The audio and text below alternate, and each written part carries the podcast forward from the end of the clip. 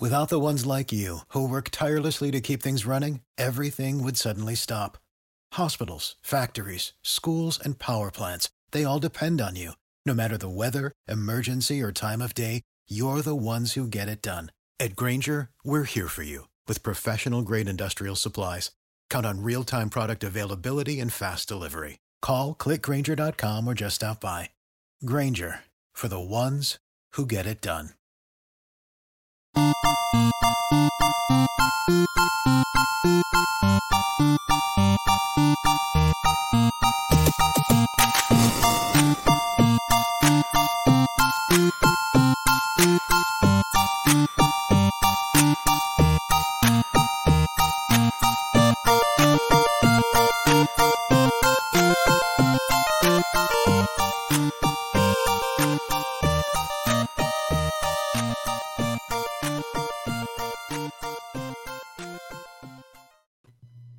What were we thinking? We're going up against Negreanu in Polk tonight. Heads up challenge. How are we supposed to pull viewers away from that, Brian? I just saw that from Dave Clark in the YouTube chat.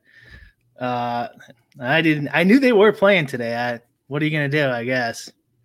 Yeah, that was also another one. You know, before all the election stuff, that everyone was getting all of their action down uh, on that heads up challenge. I think most I saw most of the sharps were getting Polk booking him four to one, and then it had moved to like five to one, and people were still still grabbing that. I mean, you, you used to play a ton of poker, twenty five thousand hands. Is that a big enough sample size for the best player to, to normally win? I think so. Yeah, probably. Heads up, that could go pretty quick, I guess. Yeah, um, I think I think I would get like fifty thousand hands a month in. I can't even remember. It's been so long. Yeah. Um. Certainly a bigger live too. Is that what I read today? So I think they brokered some kind of arrangement where they're doing X amount of hands the first set live just to kind of kick off the challenge, and PokerGO is streaming it, and then I believe it's then going back to to online predominantly for the rest of it. Oh, okay. Huh. Yeah, well, it's, uh, it's whatever. I think that yeah. I mean, how how many hours of live play? It would be insane. Yeah. yeah. Fantasy Sharpie Pete looks like he's been sitting at his computer all day. I have. I am. Leg- I, I can't. I can't uh, hide. I just got to put my cards on the table here. I'm exhausted. Uh, but we have a good show tonight. We're going to talk about some of the uh, election betting market fallout from last night. We had some crazy movements, lots of action going around. Lots of people. Last night on Twitter, Brian felt like that. Uh, you know the Nick Young gif where he chucks the three and turns around and starts like that. Every tweet seemed like that last night. yeah, it did. It did. That yeah, that's exactly what that election uh, results basically was like too. Because I went to bed. I didn't stay up like you. I'm like, whatever. I'm going to bed. And I think Trump was like minus. 300 or something. Whoa, you went to bed early. If you went to bed at minus 300 Trump. Yeah. Yeah. What what time would that have been? Maybe it was a little lower than that, but okay. I mean, that had to have been around what, like 11? Yeah, something like that. Yeah. 11, 12. Maybe he was dropping at the end there, but like it was right where he tapered off there for a couple hours. Did, um, but did when you, did it, I thought it didn't change till this morning at like four in the morning or something. I guess I'm having a hard time. I mean, it, you know, seesawed all yeah. the because he was up to like, wasn't Trump up to like minus five or minus 600 at one point there? Nine yeah. thirty or ten. Yeah, and it really depended on where you were looking too. Yeah. So the the the thing I want answered, and hopefully some of these sports betting guys can can uh, get can get a bookmaker on their podcast and explain how they do it is how how they decided uh, how how their li- live line movements worked during the election and you know maybe the whole thing from pre-election up to the live line movements but I, it'd be interesting to see because for for people who don't know, like a regular sports betting market, the common um, thought is that money moves the market. So if a bunch of money goes on one team, they move the line right. towards that team, and that's not how it works. They profile betters and they profile sharp professional sports betters, and then move the lines based on what they do. So they'll be lopsided on lines, super heavy just so they don't get hit by sharp betters. And then there's a market leader who then sets the line, and then they copy it. And then like the retail books like Bovada just copy whenever they move, they they follow suit. But for the po- for the uh, political markets, there isn't like who's the, who are they going to profile? Because like even the the pros like uh, Rufus Peabody on his podcast, he says he just uses Nate Silver for the most. Yeah. So like if everyone's copying Nate Silver, um, you know may- maybe they have some guys that they can profile. I don't know. Like so, it'd be really interesting to see how how they set those live lines and move around like they did because they were all over the place. I mean, I guess they weren't all over the place. They were just directionally changing dramatically. And then, um, uh, you know, it, it, I don't, I, I, I guess, I would think they're just guessing. They're just, they got some guys there and money's coming in. Like, well, let's move it. Yeah. Well, I heard you, I saw you on Twitter. You had made kind of an analogy to ownership uh, in DFS and I thought that was interesting too, because don't we see with ownership a lot of times that there's almost this self fulfilling prophecy element to it where someone says this guy's going to be this percentage owned, and then everyone kind of takes that as gospel and it's like, oh, this. And so you can see steam on ownership happen just like once it's being discussed. Like, do you think that could have happened with this market where a little bit of line movement and because gamblers and DFS players and poker players or whatever are used to reacting to that movement that they might have been overweighting that movement relative to the actual information that was powering it yeah that's that's what i think happened too is when florida came in i think there was a lot of skepticism that the polls were right and it turns out in my opinion and we could go over that that they were they were they were pretty wrong they were wrong like directionally across every state in one way um, and these markets are correlated, so maybe that is kind of a function of this. But I thought, especially Nate Silver, he didn't. That wasn't that good. Even though Trump's going to lose here, he just overall, I think it was a pretty poor showing. And I think if Trump would have won, I think Nate Silver might be out of a job, honestly, or something would have happened to him. Um, what's your What's your thought on that? Because uh, you know, I, I've seen every you know someone in the chat. Nate Silver's getting roasted last night. He was taking it like it, his information is only as good as the polls, right? Like, and he's just trying to use that information to draw correlations to extrapolate. So if the polls are inherently really unreliable, why is he getting slammed so hard? Um, yeah, that that's I think because there's a misconception that he's like a modeler, right? So like he's not a pollster, he's not a modeling pollster. Like he's not like like some of the ones that we used in Illinois, Edelstein list and stuff like that when I used to be there. Like these guys are doing their own databases and modeling and figuring out what questions to ask.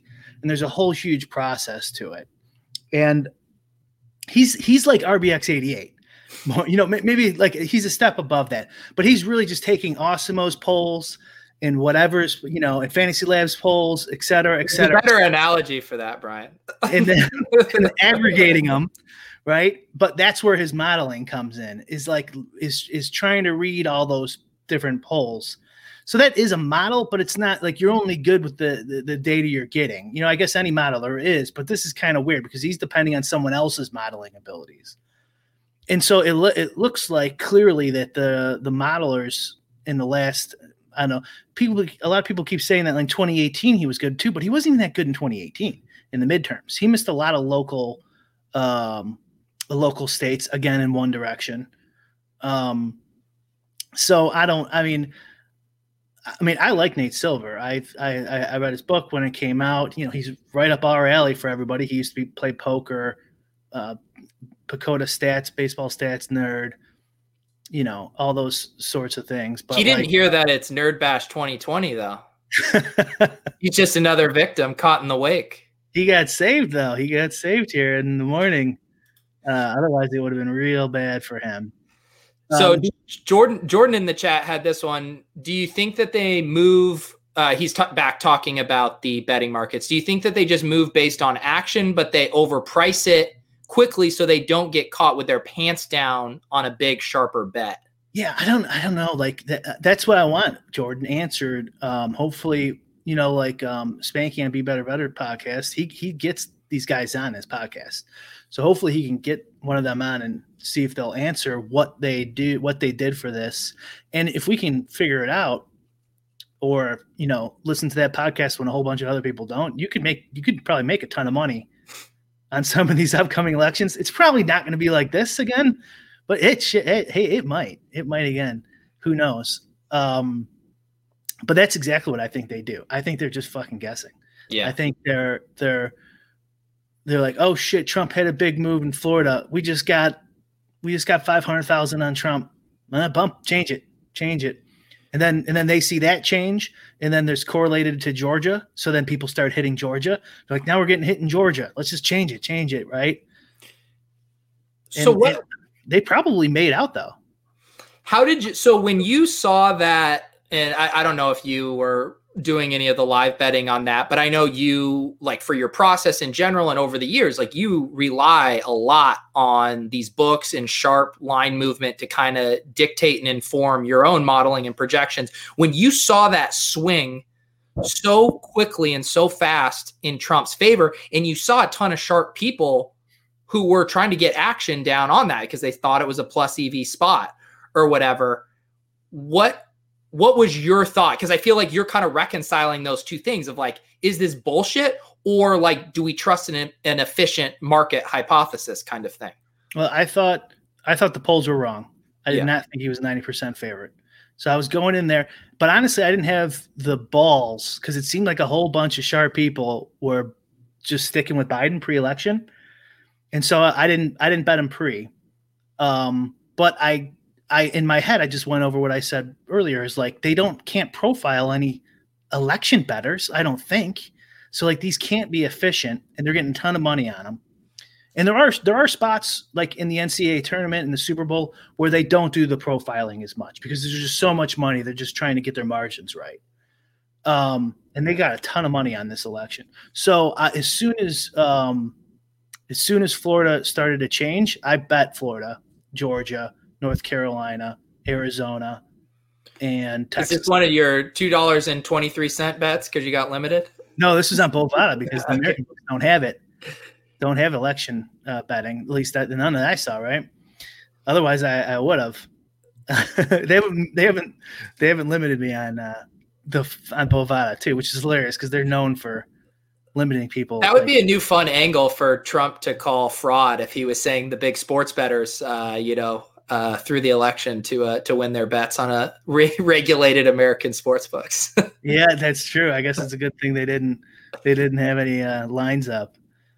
Um, so so I got in there on those states right as soon as they started moving because my uh, my thought was uh, these polls were, were bullshit. I knew that. I knew I knew they were bullshit. I should have bet. So uh, I lost Arizona.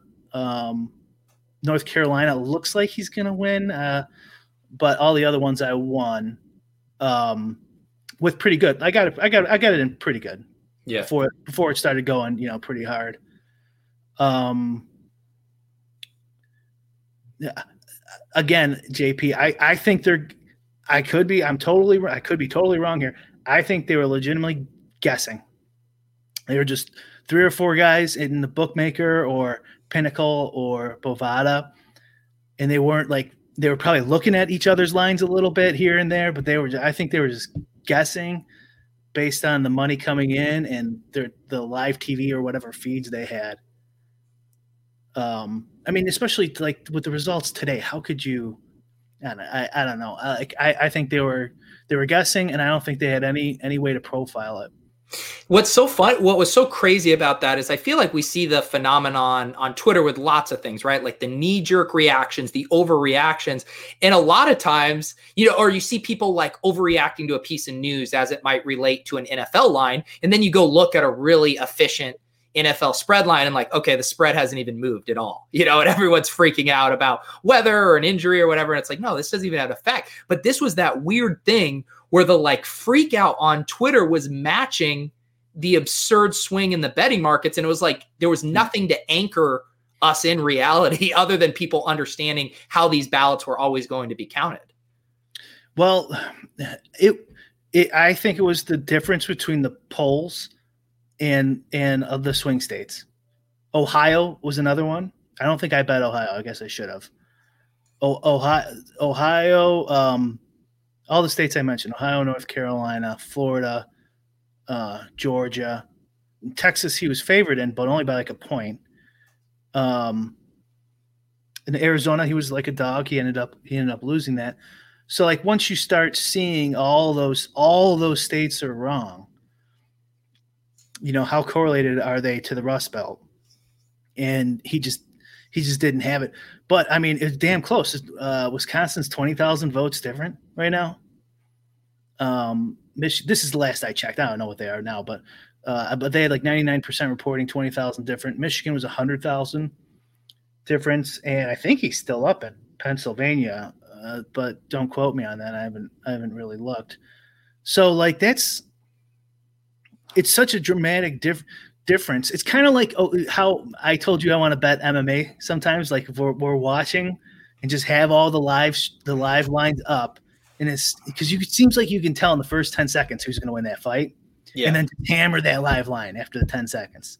yeah. You know what I mean? And like it, it felt like that kind of situation. Um, but even even if you, you add more into it, that there's there's no sharp players to profile, and the best pollster, quote unquote, was is looking like he's going to be wrong again. You know what I mean? You add all that in, and I can understand why people were just shoving money in there, and the the, the odds makers reacted. So is there like so from if you I don't I don't know enough about how polling data works and like what like for you when you're trying to solve or work on your you know DFS projections like you're looking at what kind of stuff correlates what or what has a strong R you know as something that can point to a, a correlation there. Like how have why are the polls so broken? Why is that process so broken? Why haven't we triangulated a few set of data points that have a pretty strong signal? I've I have no idea, but like I mean, I have guesses, but obviously I I don't know. I think like since social media started, it's they become pretty pretty useless, or and that certainly not. So I, I've talked to some politicians here in Illinois occasionally, and I ask them that same question, and and really part of the answer is they have nothing else. What else are they going to do to to decide where to put their money into which district? that needs help and needs advertising and stuff like that. There's not uh, they don't really have a lot of a lot of options. Uh, a betting market, a legal betting market, would actually give them a ton of feedback. Right because it would be the most immediate Yeah, feedback statewide from the start. Uh, it would be a lot more predictive, especially if it got bigger and bigger, and the sports books can profile the smarter, the smarter betters. yeah um, and uh, you know the, the this uh, not to get political here, but then a lot of the pollsters I was listening to said there's like this big shy Trump voter.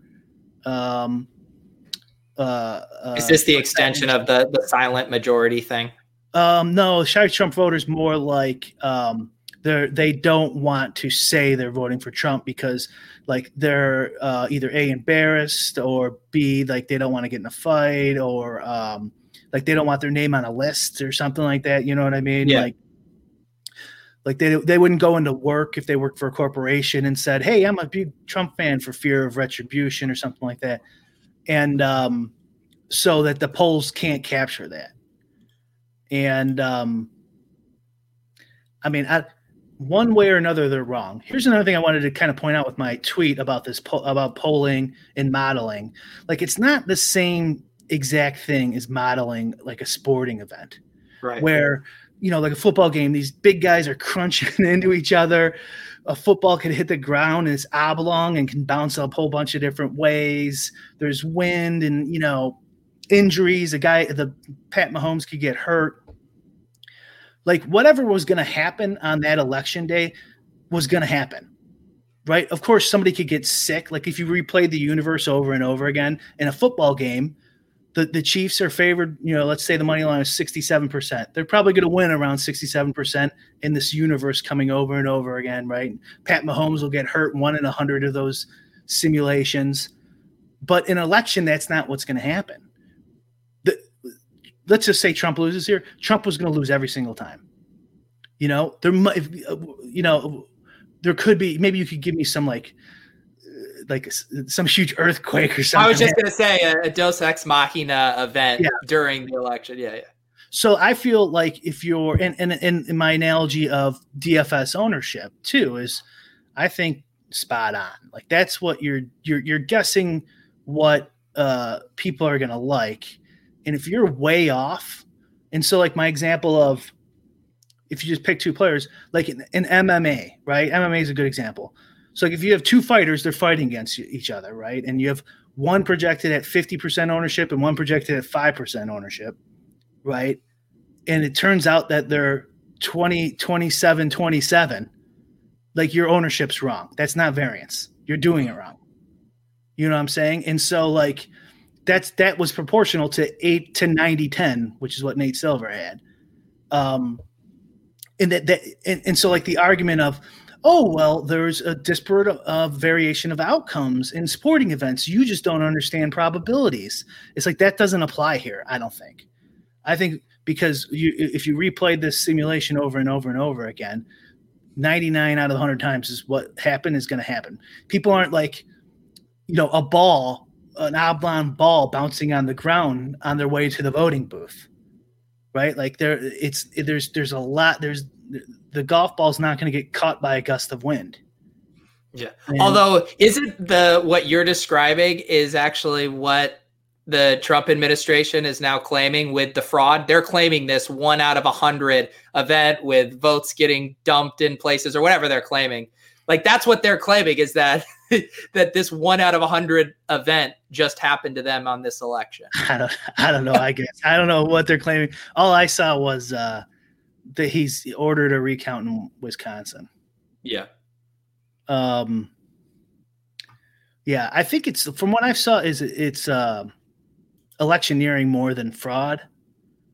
And like I think those are two different things. Like fraud is like, you know, writing down a few names where electioneering is like the whole the whole system of some small uh, area of a state is is like actually conspiring against you know the other party Yeah. and Jordan had said in the chat earlier, polling only has uh, around a 5% response rate now. So you have to figure it's tough to get a representative sample. It would almost, again, maybe I'm forcing it, but like with your DFS analogy, it would be if you were trying to pull you know, or for, to figure out ownership of who are you going to play this week, you know, and you only pulled let's just say, uh, ETR subscribers or whatever. And it's like, okay, well, that, that might be a pretty, uh, non-representative sample of the entire group of how they are going to who they're going to roster in their contest. So I mean, is it just a could just be a huge sample size issue with the polling? Yeah, for for sure. And there's like a problem with uh, women answer polls more frequently than men. Um, uh, it's tougher, I think, to get rural people to answer the phone. Uh, they've added in texting and, and and some other new things, and they and they combine it with some of the online polling to get a little more information. And um, but I think it's I think it's just it's it's just garbage now. I think it's it's not predictive. It's not predictive enough, especially because it's really expensive. So, like for local elections, uh, polling is one of your biggest costs. And I've been telling these people for years, is like if it's not predictive, just to save your money elsewhere. Spend it on yard signs. I don't know. So if the thesis is, and obviously we have the benefit of hindsight now, but if the thesis is the polls are shitty, the betting markets were inefficient and perhaps, you know, moving based on things that shouldn't have moved them, where is the edge in betting into a market like that that isn't peer to peer? Well, the, the, the betting markets were sharper than the polls. Mm-hmm they just moved dramatically on election day. That's two different things. So like if Nate Silver had to take action and like live bet, like who knows what the polls would look like. Uh, you know, obviously he would have gotten crushed if he had to take bets. If he had to take bets on all of his states, and if you if you compare his final tally of each state to the 99% turned in states, he was directionally wrong on like every single state by at least one or two points. And so, like, if you're wrong, I know these are correlated events here, but not all the states are totally correlated. You should like my ownership that I put up tonight, today for PGA tomorrow. I'm going to be wrong on, on you know everyone's probably going to be off a point or two, but like I'll be under on some and over on some and under on some and over on some. You know what I mean? That's you're you're you're, you're not directionally wrong on everything. Oh, yeah. Um, yeah. So like, even though in the event he won, he won. Um, it's just uh, I don't I, I don't know what they're gonna do anymore. I I there's a, still a lot of people though arguing that he did a good job. So Nick Barnes says, "Have you guys ever been pulled? Myself nor anyone I know has. I haven't been pulled. Hell, I haven't even gotten summoned for jury duty in my Really? life. No, mm, well, you just jinxed yourselves. I, I yeah, seriously. Have I've you been pulled? I've been I've had jury duty like three or four times. Um, I think I was pulled some years ago. I just get all the Democrat uh, text messages to come call for him. Yeah. Once you get on those lists, you're never getting off. Yeah. I know. I'm, I'm sure people infinitely smarter about this stuff has have thought about it, but I wonder there has to be a better way to get to get more reflective polling data. I don't know whether it's yeah, I, I have no idea, but it just seems like something that should be more achievable of getting better information. Yeah, you figure they'd be able to they'd be able to do it. I mean, the whole thing is a disaster. Like you can you can you can keep your money you could access your money through a bank through a secure online bank account, but this is how we do elections, election voting. The Yeah. same way they did it 2000 years ago.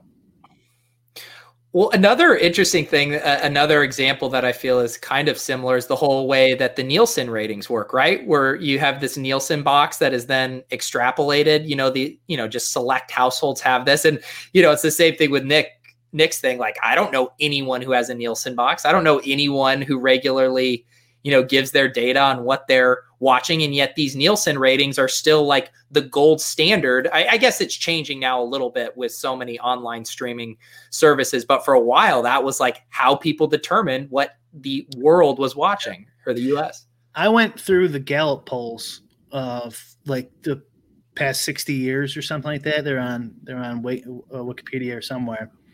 And man, they were sharp. They were like within a point every year. Yeah. There was a couple couple outliers. I think Kennedy was one maybe and like, you know, obviously the the story goes that the Chicago cheated for Kennedy and that's why he won. So maybe the polls were actually right. Um but like yeah it just started the last i don't know on and off probably last decade that it's gotten much worse probably because you can't you can't answer anybody they should figure it out see this is part of the you know how the, the market should figure this out like nate silver needs to pay a price like or whoever i don't know maybe not nate silver maybe the pollsters that he's aggregating somebody needs to pay a price and then once they do there'll be competition coming in with newer and better ideas. Yeah. I, I had to circle back to this comment from Alex Man in the chat. He's quoting you, you're never directionally wrong on everything. I think you underestimate me. Yeah, I mean, you could be directionally wrong, I guess, on everything. It's just a bad. It's just a bad look.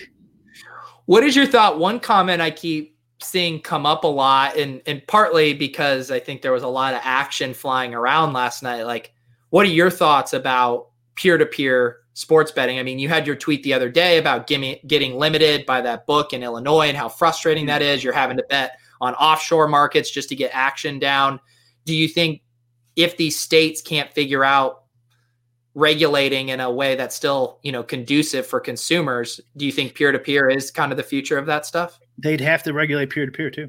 I don't think you could start a peer to peer network and have it just consider it legal and like have your base in the city in Chicago, and I think that would be illegal. yeah uh, I also don't think peer to peer sports betting is this utopia that most people, a lot of people think it is. Because what ends up happening in these peer to peer markets is it's kind of like the poker head to head markets, or I guess even the DFS head to head markets, is just the sharps post their lines.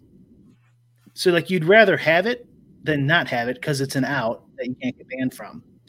But it's it's it's usually way sharper because you just get you know Rufus Peabody posting all of his, all of his lines on there. You're not you're not you know you're not it's not going to be like you and some some noob just as much as it's not like that on poker or DFS. Yeah, I'm assuming poker anymore. And then what would be the incentive for someone like that who does have a really sharp line of their own to give that information up publicly? Because somebody will take their line on the bad side of it. Yeah. Yeah. Because they just offer offer up what they're willing and I haven't heard much about it recently. I mean, I know uh, the the blockchain one, Augur, was one that people a while ago were pretty bullish on of being kind of like the future of this stuff. Obviously, you're unregulated uh, and dependent on the blockchain. Right. Have you followed up on Augur at all? No, I haven't been into the the Bitcoin sports betting uh, much recently. Yeah, the old ones, um, Cloudbet. Yeah, there's a couple of them. Nitrogen. I just I remember when I heard about it initially, and I think it was one of the Augur guys used some very like random example about like how it could work that seemed very cool. Where like if you were a farmer in Argentina and you set a line for how much rainfall there would be that year, and he knows like how much rain he needs to have like a good crop or whatever, and if he's worried about a bad rainfall, like he could set that line, take the other side of it as a hedge against his own kind of business operations and the expected amount he would earn based on how much rainfall he got. So I thought like use cases like that were pretty cool. That would be awesome. Yeah. yeah. There's a white paper called uh, Futurarchy, I believe, by uh, Robin Hanson. He's a professor at George. He's an economics professor at George Mason, and he wrote um, Elephant in the Brain um, and some other books. I only read that one. And in, in the, the white paper is converting all political uh, all political uh, or all, I guess, state state uh, jobs or state uh, whatever the state would do, turning that into a market, and so like you could bet on it. It's it, uh, I'm not explaining it very well, but it's it's a very brief, like couple pages. Just Google Robin Hanson Futurarchy, and he wants to just turn everything into a into a market yeah. turn the state turn the state into a market. Yeah, it's interesting, interesting stuff. Let's see. People in the chat here. Could you start some sort of escrow service? Carlos says your problem is counterparty risk. Um, I mean, and that's the that's the whole point of the blockchain and why it works better there because you're doing the uh, the don't trust verify there as far as how that money is being held and then those bets are being verified by a network of people on the augur chain and similar to the bitcoin you would need mass collusion across all these different individuals on the augur network to not approve or reject uh, the outcome of a bet i think that i mean i trust me i love bitcoin and ethereum and the smart contracts and all that stuff i think it's awesome it's just hard like with like let's say you had DraftKings converted to a smart contract on Ether or something like that, right? So you just get all their proprietary. We're getting gas, gas instead of crowns now. and so let's just say somehow it works now on a decentralized network, exactly the product they have now. It's like, how are you going to innovate and change? And like, if COVID happens, what are you going to do then? And the new schedules and like like you need you need a staff and i think to your point i mean obviously dfs that game is so much more involved from an intricacy standpoint as, as opposed to just someone putting up a very simple yes or no bet or a simple line I think that's just easier for a group of people to validate through an easy Google search. Who won the election? Donald Trump or Joe Biden. Maybe it isn't that easy to Google right now. Bad example. But um, yeah, I think more complicated stuff would just be a nightmare in that environment. Right. I, I mean, I saw like um, like wills, some like simple contracts. You can like those all make sense to me, and you could eliminate entire industries. Uh, with that type of stuff. But complying with like with local state law is the the, the, the state always fucks it up and gets in the way.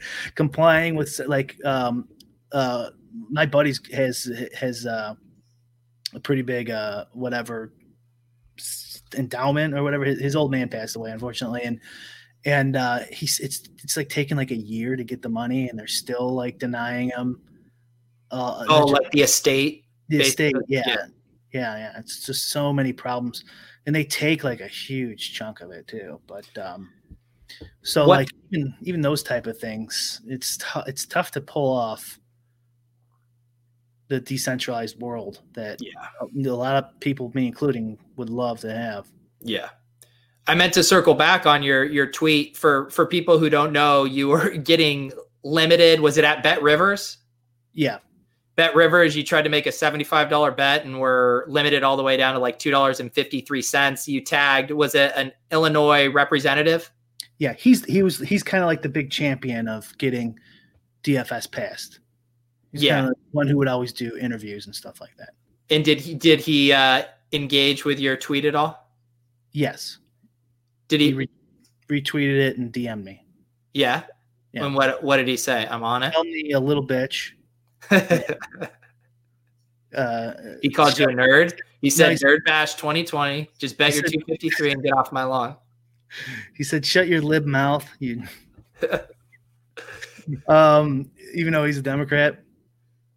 Uh, no, he said he's going to look into it. Actually, I can I can look I can look and see what he said. Uh, he asked what the company is, what kind of bet is it, and then I told him. Uh, then he asked about that that um, what does it say in there? Uh, pending, like you can send in for approval. Yeah. And I said, yeah, that's fine, but like lines can change, and you never know if they're going to accept you after you take a, you know, the line moves and then they just accept it, right? If it moves in the other way. Um, uh, and then he says he's going to ask the uh, legislative uh, LGB. What is what does the G stand for? I know LRB is the Legislative Reference Bureau, so one of the two, I'm assuming. Um, And then you said you booked him some side action in the Osmo challenge. What are what are the odds of that right now? Steve Steve Buzzer DM me. He goes, "Man, I was gonna I was gonna I was gonna bet you when you said uh, Alex was a dog after the first week. Oh, Good. which side? Wait, which side did he want? He wanted He Alex. wanted Alex Yeah.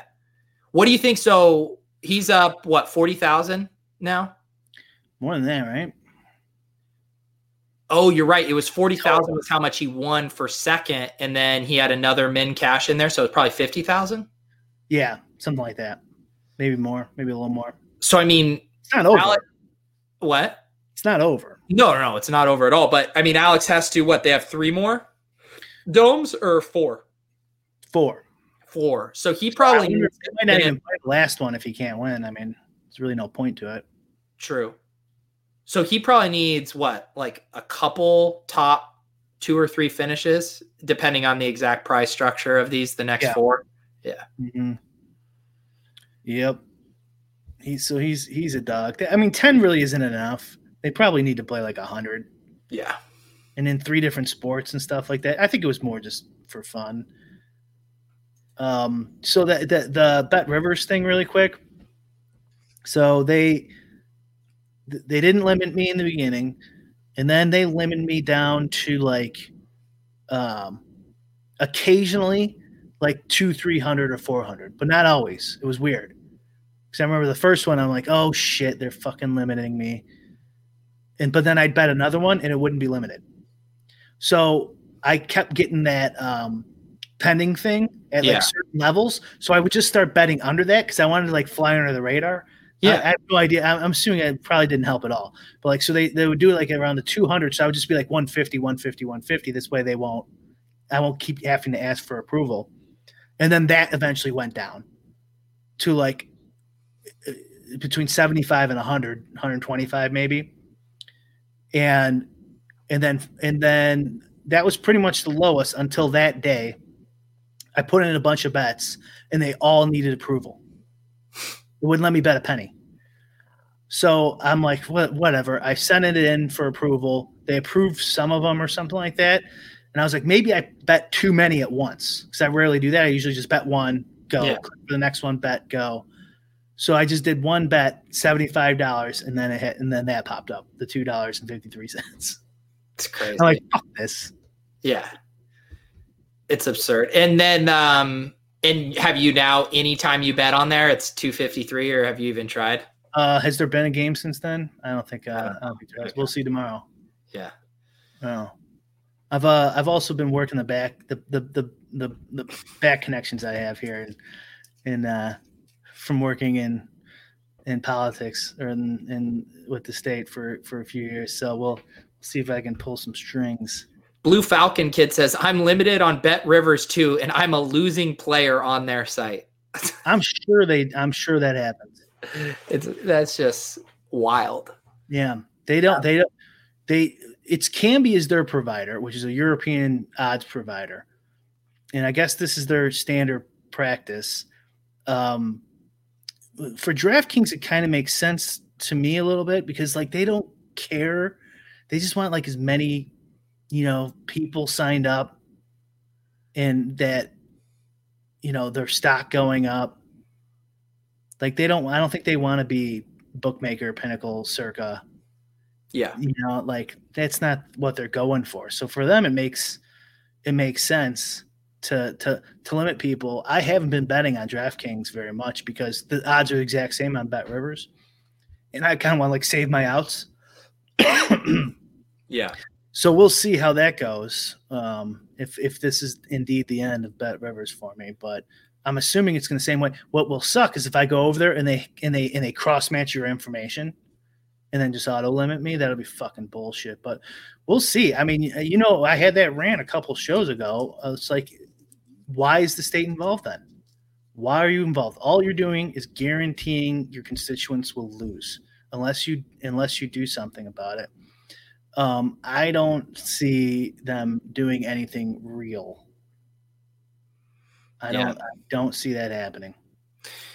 We got people getting excited about the Masters. B. Thompson, will you guys have a Masters betting DFS strategy show next week? Despite Pete hating PGA DFS, I don't hate PGA DFS. I suck at it.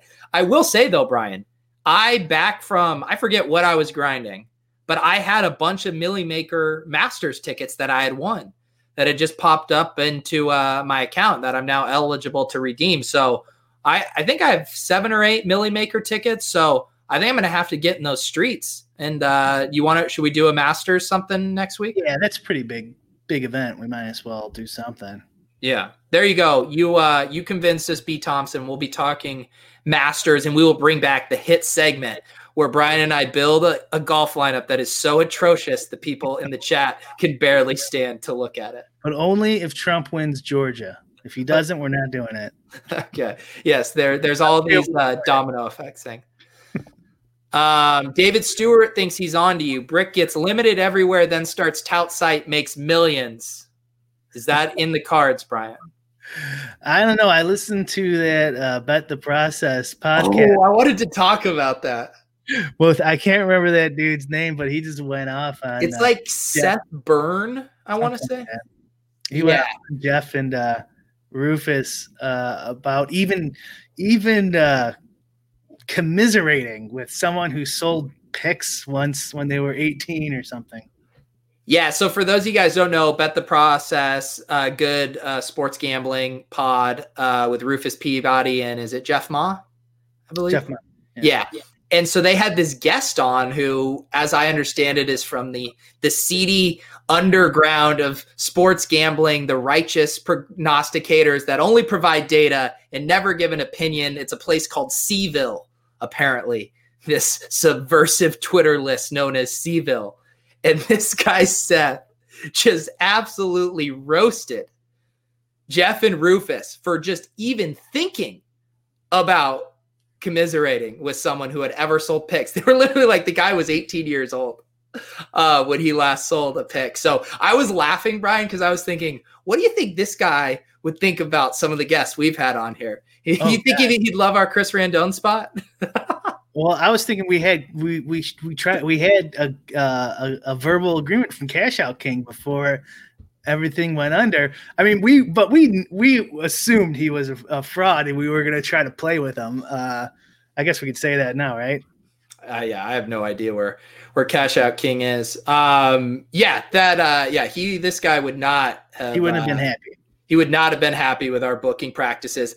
And it was like, you know, the interesting part, he was like scrutinizing their own personal motivations for doing this podcast. And it's like, yeah, you, you it, for, at some fucking level, you do this shit for yeah. you're providing an entertainment product. All of this at the end of the day is a fucking entertainment product. So yeah, you're going to bring on people who you think are entertaining or and his point too is like, well, what are you what are you doing? Are you trying to provide a service? Are you supposed to be educational? It's like, well, you can be educational, but it's still under the umbrella of entertainment. like I just didn't understand his like claims against a podcast not having altruistic motives or whatever. Yeah, his his righteous uh in, indignation throughout that second half was was disturbing. I thought they were way too agreeable with him. By yeah. the way, like Jeff Ma especially was like, "Well, no, he's got a good point. He's got a good point." It's like, like you know, Jeff, you're the biggest piece of shit of all time. He's like, "Hold on, hear him out." I know he was doing. There's, I think there's a weird psychological phenomenon of when you have a guest on. Yeah. Generally, you're trying to serve that guest. You're trying to, you know, you invited on. They're doing you a favor by coming on your show, and I think Jeff's like just lizard brain, like I'm a good podcast host, like kicked into where he was so agreeable. I was like, no, no, no, this guy is like shitting on the very concept of what you're doing here. You know, you know, oddly enough, I think he's like the extreme level of what me and you were kind of DMing about our own personal flaws a couple days ago about like too too cool for school, like you know, don't sell out. You got to be really careful of you know like any sort of promoting yourself or stuff like that. I think he's like the extreme of that of like of like uh, you know any sort of like attempt to promote yourself or profits profits are evil that type of thing and, and like and he's just so hyper focused on uh, sports betting that like that's just the thing he knows most about and so he could see the wrongs and the rights so crystal clear he was also like black and white uh like like to like almost like a personality disorder in my opinion like like he was very black or white on on on on everything he was criticizing them on, like no nuance at all. Like like with with he criticized Jeff on the uh, Sloan Sports uh, Analytics Conference that he was a host for like a couple of the segments, and they're still on YouTube, I think. And he had like William Hill's CEO on there, and the William William Hill is like the sports bettors, I guess, hate them because they they always ban them and limit them and they've had like some practices of like fun some funny business with live lines accepting them when the line moves and denying it when the line moves the other way. And they claim that they take any bets and stuff like that and no one challenges them that they don't do that. But like like okay so like what like if you're an employee somewhere like you, you like you've agreed to host this event and you know get paid like you have some obligation to the, the the hosts who are paying you too. You can't just berate their their invitees. You know, whenever you disagree with something they do, like you've agreed to be the host of this event. So it's like it's, it's almost the exact opposite could be argued that he would be doing an injustice to multitude of other people that he likes by going super hard here.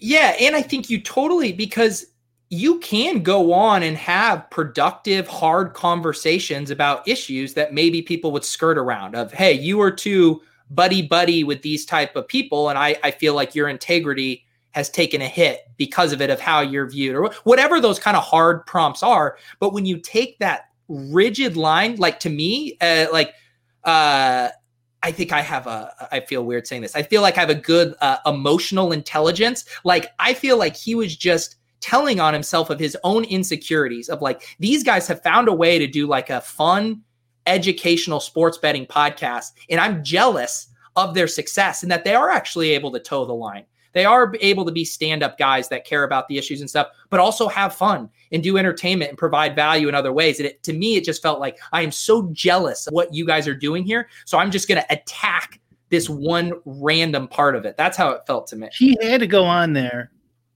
with that intent of, to attack them because oh, of course. if he didn't then he's contributing to two people who he thinks are net negatives. So then he's he's platforming them. He's helping their platform. Right. so he had to go on there with that like i'm interested like like on why he thinks selling picks is so awful. Like you know my take on it. Like Free market. yeah, well, I mean, adults should assess their own risk. Like we don't have to handhold and bring in, especially legislators to to to to go after these things. But like, you know, like like other civil liberties things that I I agree with, like that I want, like legalized drugs, right? Like I wonder what where he stands on some things like that, and um, you know, like prostitution or, so, or something like that, where like you could have an opinion where you disagree with somebody. So let's just say drugs, for example. Like you could say that I think Pete should do whatever he wants with his body as long as it doesn't hurt anybody else. But I myself wouldn't do that, or something like that. You know what I mean? Or I wouldn't want that person in my life, or I would my children want my children to have that um, that profession. But I still don't think we should be getting involved in other people's who we do, uh, who do want to do those those things. And so, like for selling picks, like maybe and like the people he that he was shitting on are like winning players, supposedly, right? Like well known winning players now. So, like, what would be wrong about a winning player selling a pick? What would he think about Alex Baker or Fantasy Labs? Well, I guess I bet Fantasy Labs he hates. Not Fantasy Labs, the other Action Network. I bet he would draw a distinction between providing tools and projections in numbers and letting people interpret them the way they want. Um, that said, a lot of the sites do both, right? Like I, I, I, now what I use is I use other people's projections and ownership, and I use the tools yeah. That they provide. I don't, I don't, li- I never tail someone's individual play or pick anymore. But these sites still offer that because there's such a demand. Like we did the show on my channel on Friday, and we're talking about overall DFS theory, and we still get lots of comments of who to play this week, or you can't play this guy, you can't play a Jet, you can't play Nyheim Hines. You know, like yeah. there's still like the market still craves that kind of stuff. So I, I wonder if he would make the distinction that he's okay if you're providing tools, but the idea of selling a pick specifically, that's what he's against. Yeah, that's that's stupid to me for sure. Especially if you're if it's a good pick, and even if it isn't, it's none of your fucking business, superstar. But like, um, maybe somebody just wants a, a, a sweat that's not as bad as their shitty opinion. And so like they'll be like, oh, okay, this guy's you know a two cents negative better, but who cares? It's better than me. I'm five cents negative. Yeah. So like I'll throw a few bones his way. And by the way, if DFS wasn't so complicated, right, with picking players and having GPP theory, game theory, and stuff like that, it would be exactly the same. It would be exactly well, the same. It, it, would be like over under bets. That that's it's basically exact same things over under bets. So, so uh, just to play like devil's advocate on this thing, I I'm the same as you. I don't have any problem fundamentally with someone selling picks if they're if people want to do that. That yeah. said, my guess is what happens a lot of times with those, and let's use the Vegas Dave example or whatever, is that they're they're actually lying or manipulating whether it's their own record or they're you know showcasing the wins and not all the losses, whatever kind of subterfuge goes on there. I'm guessing that's ultimately what they're pushing back against as opposed to just the act of selling picks by itself. Okay, well, uh, taking that extreme example, like aside maybe for a second, like um if you uh, so, so, what was the first part there? Because i want to respond to the vegas dave secondly. Oh i was saying like this idea of they're selling picks and like if i sell picks and i just post my record very matter of fact like it's just yeah. completely above i don't see what's wrong with that. But i think a lot of people the connotation like pick selling is a pejorative. Yeah yeah, yeah. so i was thinking about the dr dre headphones or whatever. Yeah. So Beats like Dre, yeah Beats by Dre, and, and, I don't know shit about this, but th- this was an article I read years ago. They he, they were selling for like three or five hundred bucks, but they were they cost the same as a shitty ten pair. It was just it was just because it had Dre's branding name yeah. on it, branding on it, that they were selling it for three hundred bucks. And eventually, he sold that company, you know, for tons of money. It's like, is that should that be a crime punishable by whatever this this this this maniac wants to do to tout to to uh to to um pick sellers. so in that, in my analogy for that, mm-hmm. it would be Beats by Dre instead of in the tech specs in listing the exact quality materials. They were saying this is these are gold plated or these have a lifetime warranty, but it doesn't actually have a lifetime warranty. Like the yeah. overt lies surrounding it. Yeah, I mean, so yeah, I think that that outright fraud, it, it could be a crime, uh, you know, a punishable crime, outright fraud. But I don't think how that I don't see how that is like anything specific to sports betting, right? Like it, it, if you just if you just outright lie on a product, then yeah, if you say like I have a warranty and you don't, like that can be a class a civil a civil uh, lawsuit. Mm-hmm. So like maybe Vegas Dave could be sued. I think that's a real concrete example that that warranty example. I don't think he goes that far. Yeah. Um, lying about, hmm. and also like if you get into these like um, these these stock touts too. Like a lot of them are doing real similar shit to Vegas Dave, but then they just put up not a not a professional, right? And then that's supposed to make it all all better. So like it doesn't really make it all better, it just makes it legal that you can't get sued. But I but I don't give a shit. If you want to tail um if you want to tail uh uh Portnoy, that's your that's your fucking prerogative. And and I and I'd be happy to talk to Dave Portnoy, right? Like who gives a shit? Um, I, I it's if, if if it's some sort of like civil actionable fraud or something, of course, that person should be able to be be sued. But everything else is like, chill, chill out, buddy. Calm down. You're not the like. I think a lot of this stuff that I'm pushing back against for touts and selling picks and stuff like that is like people get get righteous in these industries that they know a lot about. So like if you were a construction expert, you'd be like, "Oh, you wouldn't believe the shit that goes on here." You know what I mean? And it's like we got to stop this, this, and this, and they just know a lot about it. Yeah. And so they so you could go on Twitter and be like, "This guy's bad." It's like no shit, no shit, Sherlock. You uh, you don't think Portnoy is giving you great stock tips? You don't think um, Vegas Dave's bullshit?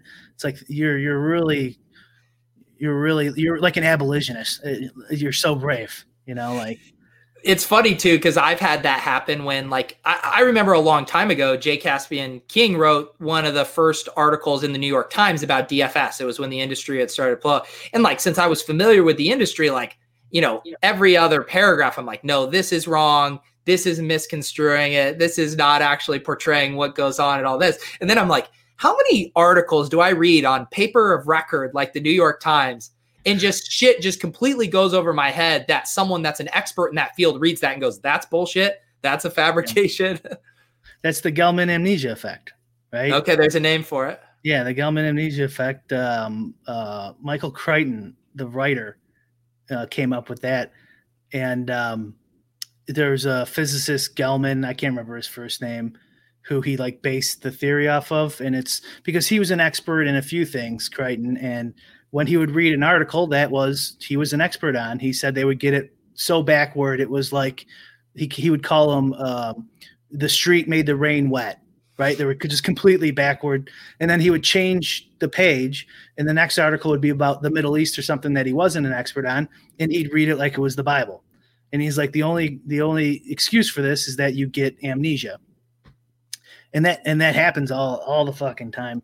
He he was actually kind of interesting guy. He had another another interesting story. He was in I think he went to Harvard, and um, he was in uh, English major, and he thought his professor hated him and he want and because he kept giving him B's instead of A's.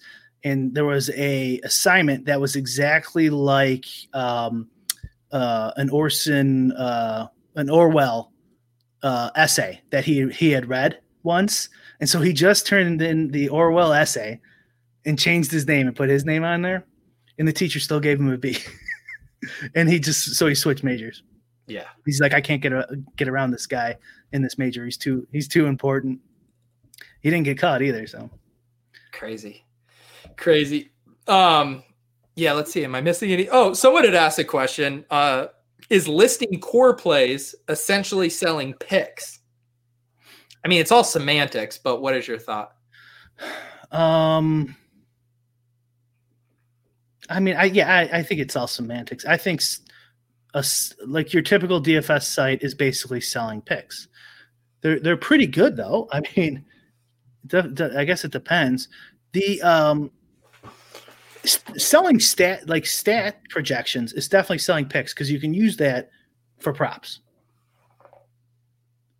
It's almost like apples for apples right there. Yeah. So yeah, I think I think it is selling picks. I don't think selling picks is that big of a deal. Another thing about the touts th- thing that I'm noticing now is like since I got limited or whatever, it's like um maybe I don't want to like go through all the lengths of putting together a syndicate or just keep hopping around from book to book and now I got to go to a offshore book. Maybe I'd rather just sell them. Yeah. You know, I'm not going to I'm not I'm not thinking about doing that. I'm just saying like I can understand why somebody somebody would rather just sell their picks than than do the work. And they mentioned Dr. Bob in there, and I guess like he used to win, but he doesn't win anymore or something. Maybe he did turn into a scam. I don't I don't know the whole deal on there. Um, but it's probably hard to it's probably hard to keep motivated without actually being a sports bettor you know this kind of goes full circle to this idea of you know players uh, you know there's generally the tool the two schools of thought right where they say you become a tout because um, you can't make money on your own or you you don't trust yourself enough to be long-term profitable so you're going to sell or whatever. And i think there's this other element to it and maybe i'm being naive maybe i'm being generous to people but it goes back to that thing with why are rufus and jeff ma doing the podcast?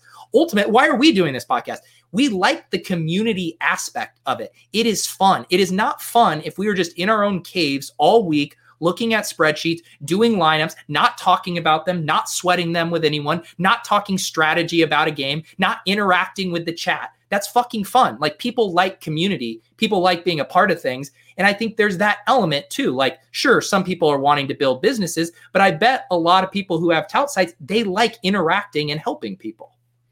For sure. And that makes me think of a couple more things too. That goes along with this this whole trying to get out of like the too cool for school stuff is like it's like it's okay to want to be recognized. Like I think that's okay. Like I think we were taught it wasn't. Like it's okay to want to be recognized a little bit. It's okay to like want to be recognized for doing being good at something. It's okay to want to have people watch your fucking show. Like that's the whole point you're doing it. Like it's okay to want an audience. It's okay to make a profit. You know, it's okay to do whatever the fuck you want as long as it's not hurting anybody else, basically. But uh, I mean, some things I would I would say are more morally questionable. But I think a lot of this is just being socialized, socialized this way since we were kids to like to like look for that, look for that. Oh my god, that guy's selling something. That guy's selling something. Everyone, he's selling something. What's he up to? If he's selling something, it's got to be bad because he's got to make a profit, which means you're going to lose out. So only one person can win in, in these transactions, which is completely wrong. Both people can profit from a transaction, and it happens fucking constantly. And that's exactly how this the Western world has grown over the last 150 years. As a non-zero sum game. Yeah, for sure. The division of labor, all sorts of you know economic terms that have kind of like gone the way of of, of our recent society, and I was I was definitely socialized that way, uh, growing up to to like not want to put myself out there or sell anything or um, you know there's like some acceptable things like you could sell a book maybe you know but like you certainly can't sell picks yeah.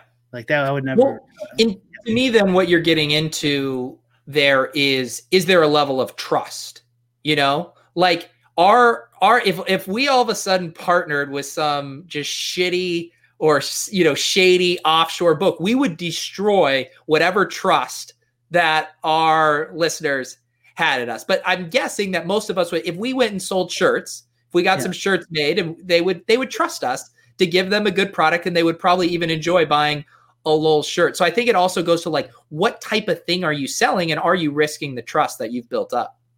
Yeah, yeah, for sure. Uh, yeah, everything is is uh, subject to some sort of interpretation. Like, yeah, I don't know if we would uh like get sponsored by Fantasy Aces or something, and like, no, this time they're gonna be good. This is a good time to mention. Please use promo code LOLS when you're depositing on Monkey Knife Fight. Uh, uh, all right, guys. There was someone in the chat asking a correlation DFS question.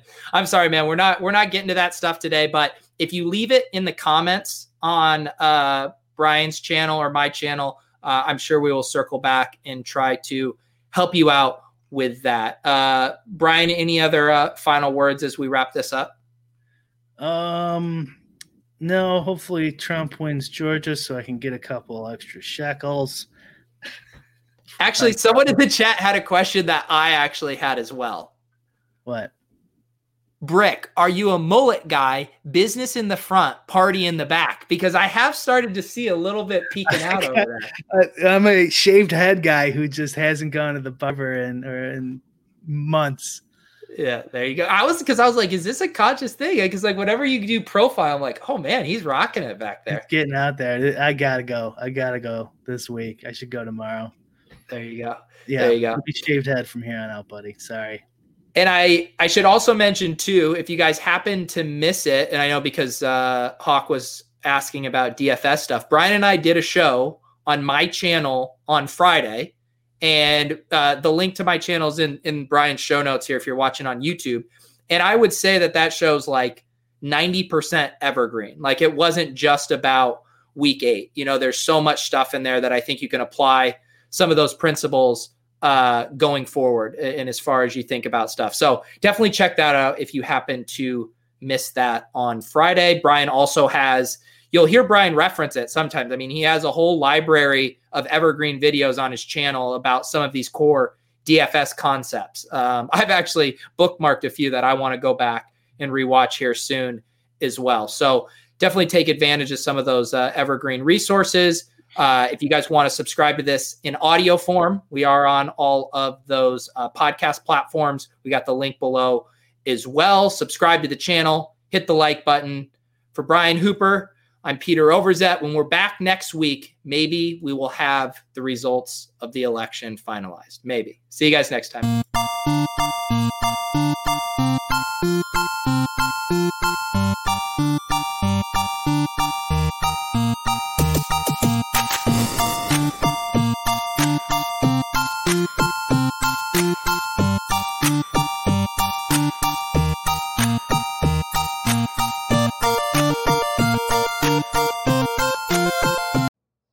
How to book flights and hotels. All you're missing is a tool to plan the travel experiences you'll have once you arrive. That's why you need Viator. Book guided tours, activities, excursions, and more in one place to make your trip truly unforgettable. Viator has over 300,000 travel experiences to choose from. Everything from simple tours to extreme adventures and all the niche, interesting stuff in between. So you can plan something that everyone you're traveling with will enjoy. Real traveler reviews give the inside scoop from people who've already been on the experiences you're considering. So you can plan with confidence. Free cancellation helps you plan for the unexpected, and 24 7 customer support means you can travel worry free. Download the Viator app now and use code Viator10 for 10% off your first booking in the app. Find travel experiences for you. Do more with Viator.